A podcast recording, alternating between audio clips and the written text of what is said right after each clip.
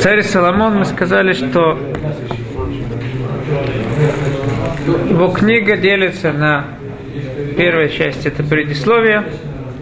После этого у нас есть начало самой книги, но книга начинается с введения. В предисловии рассказывается о том, что для чего написана эта книга, кто ее написал, определение самой книги Мишлей. Введение в саму книгу, она говорит в общем о том, как стоит себя вести, чтобы приобрести все три части, которые описываются в этой книге. Все три части этой книги. Это введение начинается так. Шма Ират Ашем решит даат, хохма у мусар и велим базу, шма бни мусар авиха, вальти то, что рат имеха. Киливьят хен им лерушеха, ванаким легергерутеха. Страх, страх перед Господом, начало познания. Глупцы презирают мудрость и наставление. Слушай, сын мой, наставление отца твоего, и не отказывайся от учения матери твоей потому что это прекрасный венок для головы твоей и украшение для шеи твоей. После этого сразу уже начинается первая книга Мишлей, первая часть Мишлей. Как мы сказали, что первая часть это часть, э, э, которая относится к мудрости. Мудрость – это понять соблазны Ецарара.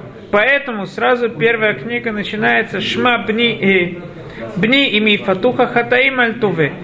Сын мой, если грешники будут соблазнять тебя, не соглашайся. Почти мы увидим, что почти вся эта первая часть, она говорит о соблазне и как понять этот соблазн и в чем ложь соблазна.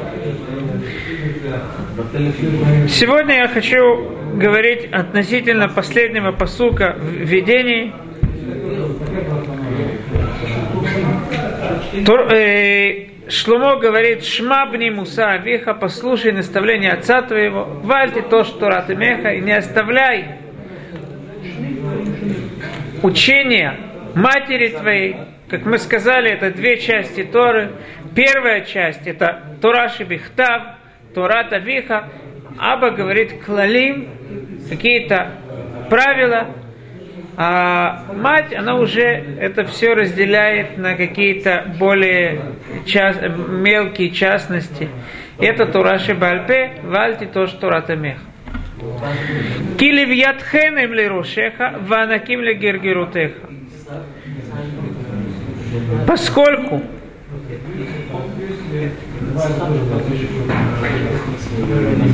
Потому что это прекрасный венок для головы твоей и украшение для шеи твоей. Вилинский Гаон говорит, что во время э, Танаим, во время э, в те поколения различные украшения дарили женщинам по тем хорошим делам, которые они делали. И все хорошие дела, они делятся на две категории – есть мысли человека, какие-то хорошие мысли, это голова, и есть дела человека. Мысль, все мысли, они, их можно назвать, это как бы что-то одно. Дела, они множе, их множество. Поэтому для головы, относительно головы у нас сказано, Львият хенем лерошеха. Это прекрасный венок для головы твоей. Венок он один. А сами бусы на шее твоей, анаким это бусы, это мы видим во множественном числе, потому что все бусы, они, они составлены из различных, из э, маленьких частей. Как это подобно этому наши дела, мицвод, они делятся на разные, каждая мицва, она особенная, каждая мецва, она их множество. И мы видим, что Тора, ее есть заповедь изучать Тору целый день, а мицвод разделяется э, каждый, для каждой заповеди есть свое время. Это то, что нам показывает различие между заповедями и самой мудростью. Мудрость, поскольку все время, каждый час есть э, заповедь изучать Тору, это значит, что сама эта заповедь, само изучение мудрости, оно не меняется каждый час, и это что-то одно. Дела, они каждый, каждый относится именно к тому времени, к которому оно подходит. Из этого мы можем выучить, что Тора, что в принципе мудрость это что-то одно. Мудрость, она не делится на какие-то э, маленькие части. Мудрость это одно большое правило. И действительно, так говорят мудрецы, Леулам ее диврей Тора клалим биядха вело против.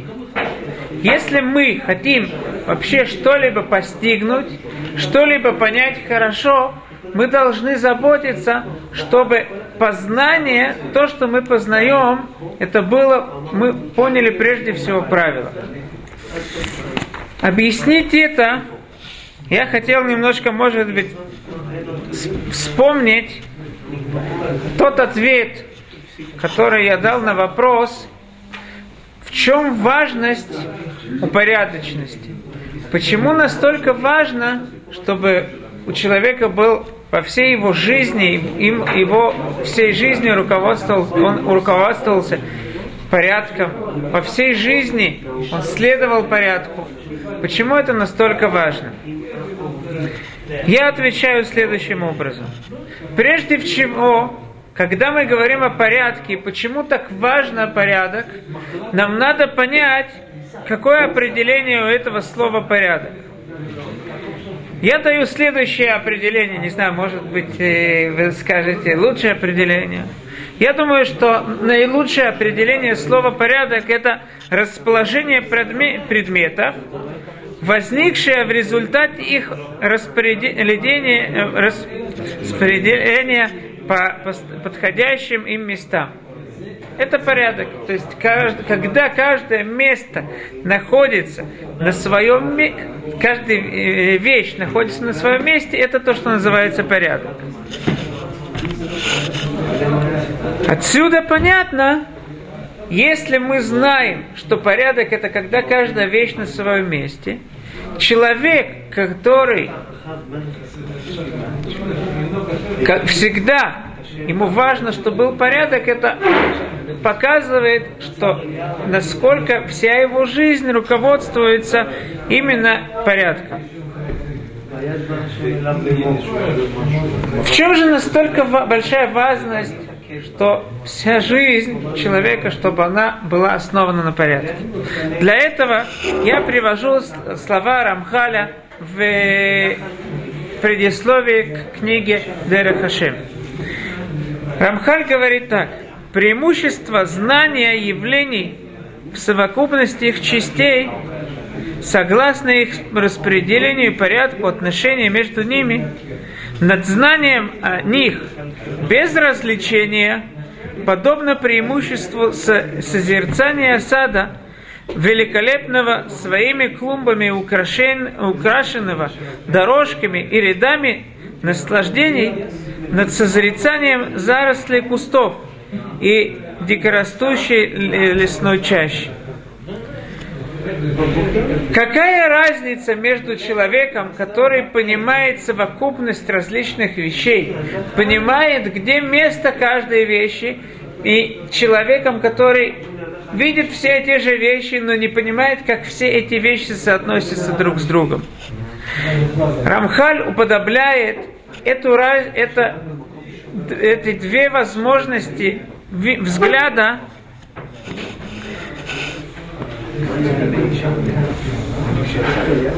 различ, э, э, созерцанием э, сада и относительно, когда человек может видеть сад и может видеть просто различные растения, которые растут вне зависимости от друг от друга. Это две, два взгляда, которые нам показывают совершенно разные вещи. Когда мы видим красивый сад, то мы видим какую-то красоту. Если все эти растения э, растут в какой-то дикорастущей, э, они дико растут, то мы не видим в этом никакой красоты, несмотря на то, что каждое растение может быть, оно красиво. То же самое преимущество существует и у человека, который обращает внимание на, на совокупность между вещами. Продолжает Рамхаль. Ибо действительно, для разума, желающего познания, картина многих частей, связана который, э, связь которых и истинная ступень э, каждой из них в общем сознании неизвестна. Есть не что иное, как нежелательная тягостная ноша, над которой он будет трудиться, прилагать усилия, ослабнет и устанет, и все без удовлетворения. Если человек не понимает, как связана каждая вещь с другими вещами, это не только то, что ему даст какое-то удовольствие понять эту вещь, а наоборот. Каждая такая вещь, которую он поймет, не зная, как она соотносится с другими, это для него только тяжесть. Ибо каждая часть, чья картина дойдет, э, каждая из частей, чья картина дойдет до него, обязана возбудить в нем стремление дойти к познанию этой части до конца. Человек мудрый, он хочет понять эту вещь, но не зная, как она совокупляется с другими, он не только не знает что-то общее, как эта вещь со- соотносится с другими вещами, он не познает точно эту саму вещь. Основное, говорит Рамхаль, что человек должен различать в явлении, это его истинная ступень. Каждую вещь недостаточно нам понять, что это такое. Нам важно знать его истинную ступень. Ибо кажд... когда мы видим произвед... э... Произвед... э... произведем различ... развлечение всего существующего, чувственного и рационального, всего, чей образ может быть нарисован в нашем сознании, мы найдем, что не все явления относятся к одному виду и занимают одну ступень, но относятся к разным категориям с переменными условиями. Мы должны понять каждую вещь, на какой ступеньке она стоит, как она соотносится с другим, и только тогда, только поняв место этой вещи во всем, э, то, что нас окружает, мы поймем точную сущность этой вещи. Выходит, что порядок – это наиважнейшая вещь не только для того, чтобы нам удобно было жить, и удобно было продолжать жить, но и для того, для, для того, чтобы мы могли каждую понять сущность каждой вещи. Однако,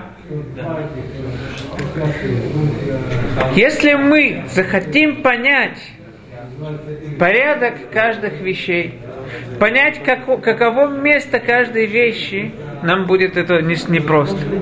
Как говорит Рамхаль в продолжении, что если мы задумаемся, мы увидим, что число различных деталей, оно не, э, у него нету границ.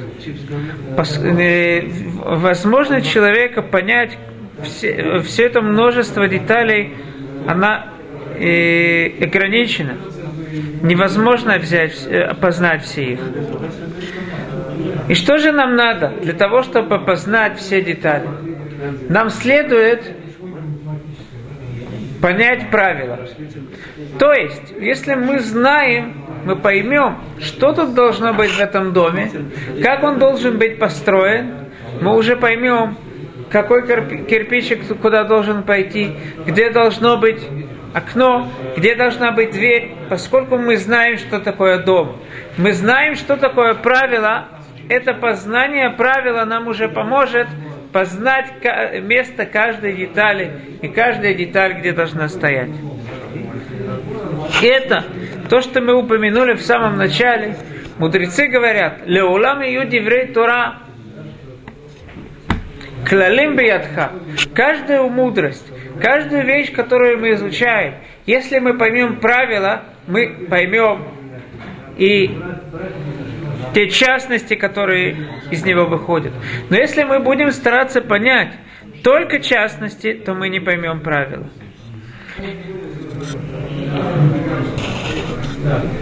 И если мы говорим о понятии правила, то я думаю, что наилучшее слово, которое может нам определить понятие правила, это взгляд. Когда человек смотрит на что-то, посмотрев на какую-то вещь, это уже за один раз он понимает все. Ему не надо, когда человек слушает что-то, любая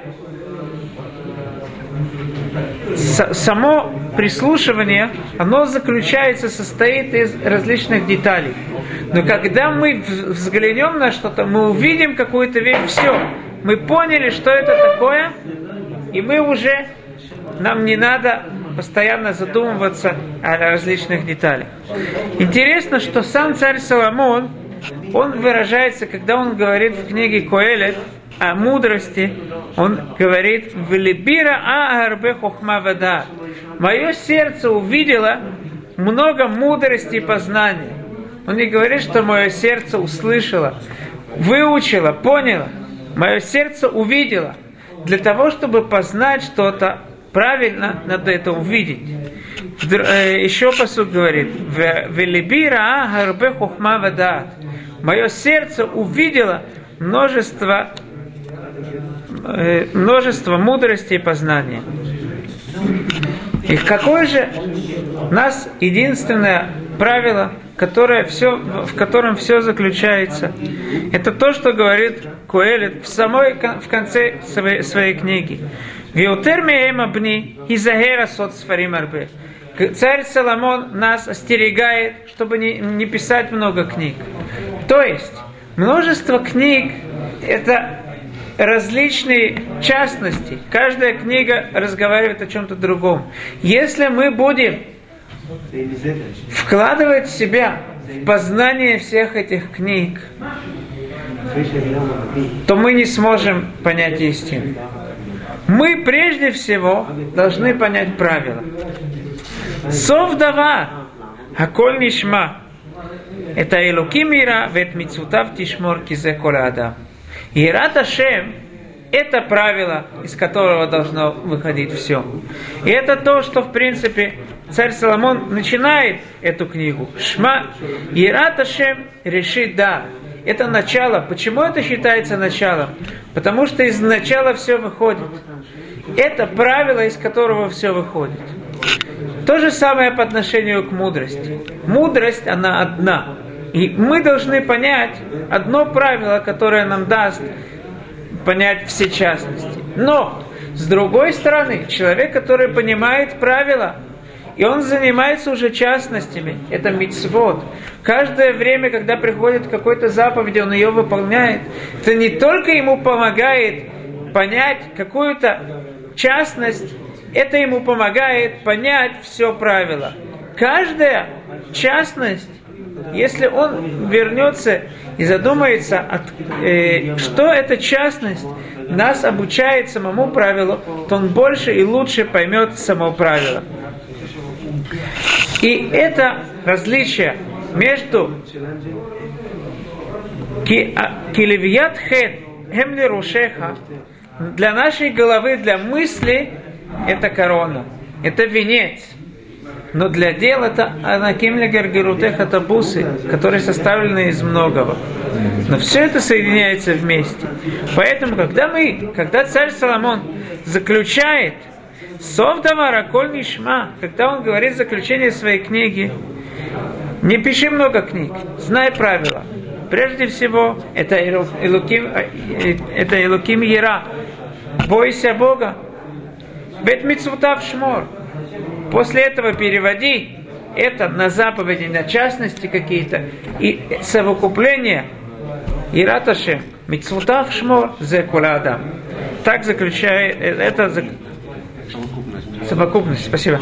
Совокупность всего этого, Зекуля Адам, это весь человек, это то, что построит всего человека.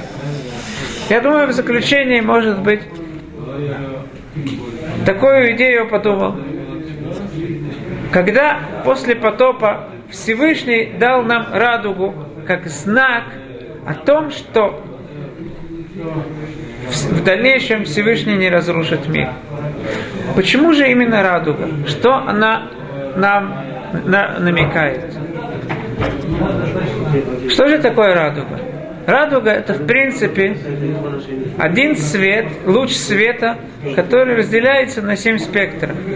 То есть кап, э, те капли воды, которые находятся в атмосфере, они приводят к, раз, к тому, что нам кажется, нам видится, этот свет, этот луч света разделяется на семь спектров.